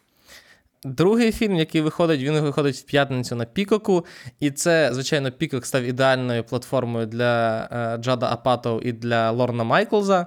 Ем, Лорн Майклз, як беззмінний, окрім одного року, е, головний продюсер СНЛ, який часом любить е, знімати фільми з своїми ви- випускниками.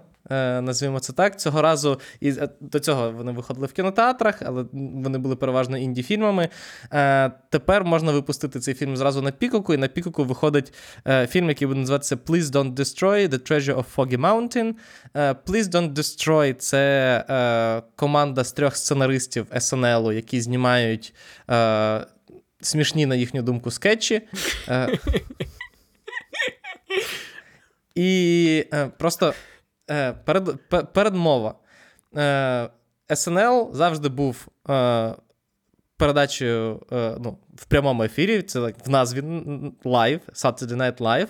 Але всередині 2000-х, коли в каст потрапив Енді Семберг, а в сценарі, в сценаристську групу потрапили, крім нього, ще е, Йорма Таконе і. Аківа Шейфер, е, з якими вони е, до цього вони власне потрапили туди е, завдяки своїм ютубівським роликам, які вони знімали як група під назвою The Lonely Island. Е, Лорн настільки зацікавився їхніми роботами, що дозволив їм робити digital shorts. Тобто е, короткі е, скетчі, які вони знімали наперед, і вони виходили в, в ефірі.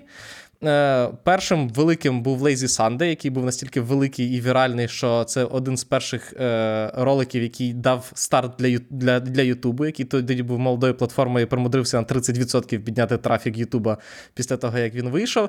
Після цього Lonely Island стали шалено популярними, в той же, в тому числі серед е, людей, які приходили хостити. SNL, всі хотіли з ними працювати, і всі готові були робити що завгодно в їхніх роликах. В результаті ми отримали, отримали цілий ну, спектр роликів від е, Dick in a Box з Джастіном Тімберлейком і Motherlover і ще багато іншого, до е, Natalie Rap з Наталі Портман. Е, Пірати Карибського моря з е, господи Болтон з Майклом Болтоном. А, Майкл Болтоном так, так, з Майклом Болтоном і багато-багато іншого. Lonely Island вийшли за межі СНЛу. Вони зняли, здається, Hot Rod, Їхній був перший фільм е, чи Hot Shot. Ну, коротше, е, один з них. Потім е, вони зняли Stop Never Stopping. Одна з найкращих комедій 2010-х, страшенно недооцінена. Угу. На мою думку, потім розбіглися знімати там е, Семберг пішов працювати. Ну, не пішов працювати, а зосередився на Брукліні, а потім на інших проєктах. Е, Йорма і Аківа теж знімали багато чого різного. Чіпи Дейла, наприклад, зняли. Да, Чіпа і Дейла, наприклад, вони всі разом е, об'єдналися і робили. Вони разом продюсували кілька серіалів і ну, залишилися такою ну, глибою, яку Лорн всіляко намагався за- замінити і знайти когось схожого. І от Please Don't Destroy це такий перша велика спроба замінити Lonely Island теж людьми, які знімають digital short для кожного фактично. Е- Гостя. Випуску так, для кожного гостя, але проблема в тому, що якщо з Lonely Island це були масштабні зйомки, де ну не, не обов'язково масштабні за тому, що часом це були зйомки просто в дворі десь, але вони зазвичай були різноманітними, то в Please Don't Destroy зйомки відбуваються лишили в їхньому офісі сценаристів. Uh, і uh, як Микита підмітив, майже всі їхні скетчі, чи всі їхні скетчі складаються з того, що вони просто е, там за три хвилини поступово нарощують кількість абсурду, яка відбувається в кадрі. І це єдиний їхній інструмент. Тому, власне, подивимося, якщо хтось хтось подивиться, напевно, ще ви будете дивитися, чи вдалося їм щось зробити в своєму фільмі. Це, напевно, найдовший, е, не, не, найдовше, скільки ми говорили про якийсь фільм, враховуючи, що я в кінці Скільки вийшов сказав... на стрімінг, О, на пікоку, Юра. На пік... Пікок ще на ніколи пікоку, не я в кінці отримав сказав... на І я в кінці сказав, що його не буду дивитися. Але так, я ніколи не втрачаю можливості поговорити про, про Lonely Island. Кінопрокат. Цього тижня одна велика масштабна прем'єра. І що цікаво, виходить. А, ні, в нас ще є Ворнерівські два фільми, які вийдуть після неї. Нас ще чекає Вонка, і нас ще чекає. І знову бажання, таки... Юра, ще Діснеївське точно, бажання. Точно, І знову таки, типу, на три місяці розумієш, чотири фільми, з них один виходить на початку листопада і три в кінці грудня. Вонка з 4 грудня, здається. А, його перенесли таки? Так, да, він на початку грудня. Ще раніше я говорив, ну слава Богу. Е, Ми говоримо про голодні ігри. Голодні ігри, балада про співочих пташок і змій, приквел до е, голодних ігор, де, е, який розповідає про Коріолана Сноу. Ми про, з Микитою про нього говорили вже про трейлер, коли він тільки вийшов. А тепер можна подивитися його е, в кінотеатрах. Е, Можливо, поговоримо про нього в спойлерах. Подивимося. Подивимося, чи Микита знайде сіру вишиванку. Просто на прес-показі має бути е, дрес-код. Е, От. На цьому все. Дякую, що нас слухали. Дякую нашим е, ЗСУ, що ми маємо можливість. Господи, ми скоро дві години Микита, з тобою будемо записувати. Е, Ти сам просив, Подкаст. щоб я поговорив про атаку титанів. Це правда, це правда. Така Таня тут була не найдовше. Я б мені за це про Lonely Island говорив приблизно стільки ж. Е, дякуємо нашим ЗСУ, що ми можемо, маємо можливість досі запов... е, говорити про це. І е, черговим нагадуванням це стала ранкова збита балістика над Києвом, яка, е, ну, якщо комусь потрібно згадувати, нагадала про те, що нам потрібно робити все, що в наших зусиллях для того, щоб допомагати нашим ЗСУ. Е, в- Вибивати, знищувати ворога на нашій землі. Тому донатимо, допомагаємо, донатьте, допомагайте, е, робимо всі разом все, що в наших силах. Е, в той же час для того, щоб трошки перепочити між е, роботою на благо перемоги України. Дивіться хороше кіно, слухайте наші подкасти, дивіться наші подкасти, підписуйтесь на наш YouTube, підписуйтесь на Patreon, на BuyMeACoffee, приходьте в наш редакційний чат, там завжди весело, і там актуальні обговорення фільмів і серіалів. Е, щойно вони виходять. Е, ставте нам хороші оцінки на подкаст-платформах, пишіть е, коментарі на Ютубі і почуємося. А в- запитання. І якщо у вас є якісь запитання конкретно до нас, які ви хочете, щоб ми, якщо ви хочете, щоб Микита більше розказав про себе, наприклад, то е, в, або пишіть ці питання в, е, в питань в коментарі на Ютубі, Ні, або там, ми їх, там ми їх не будемо, там ми їх втратимо. щоб не загубити їх. Так, якщо ви не хочете, щоб ми їх загубили, то залишайте їх в формі, яка в описі до подкасту. Так. Е, от, як тільки їх набереться критична кількість, два, то ми, ми запишемо е, з Микитою по них Q&A. Е, почуємося в наступних випусках обережно спойлери. Нам з Микитою ще треба обговорити е, вбивцю Фінчера. Так. І е, до наступних вбив... Подивимося, наскільки якісний цей фільм. Е, тому до наступних зустрічей. Па-па. До побачення.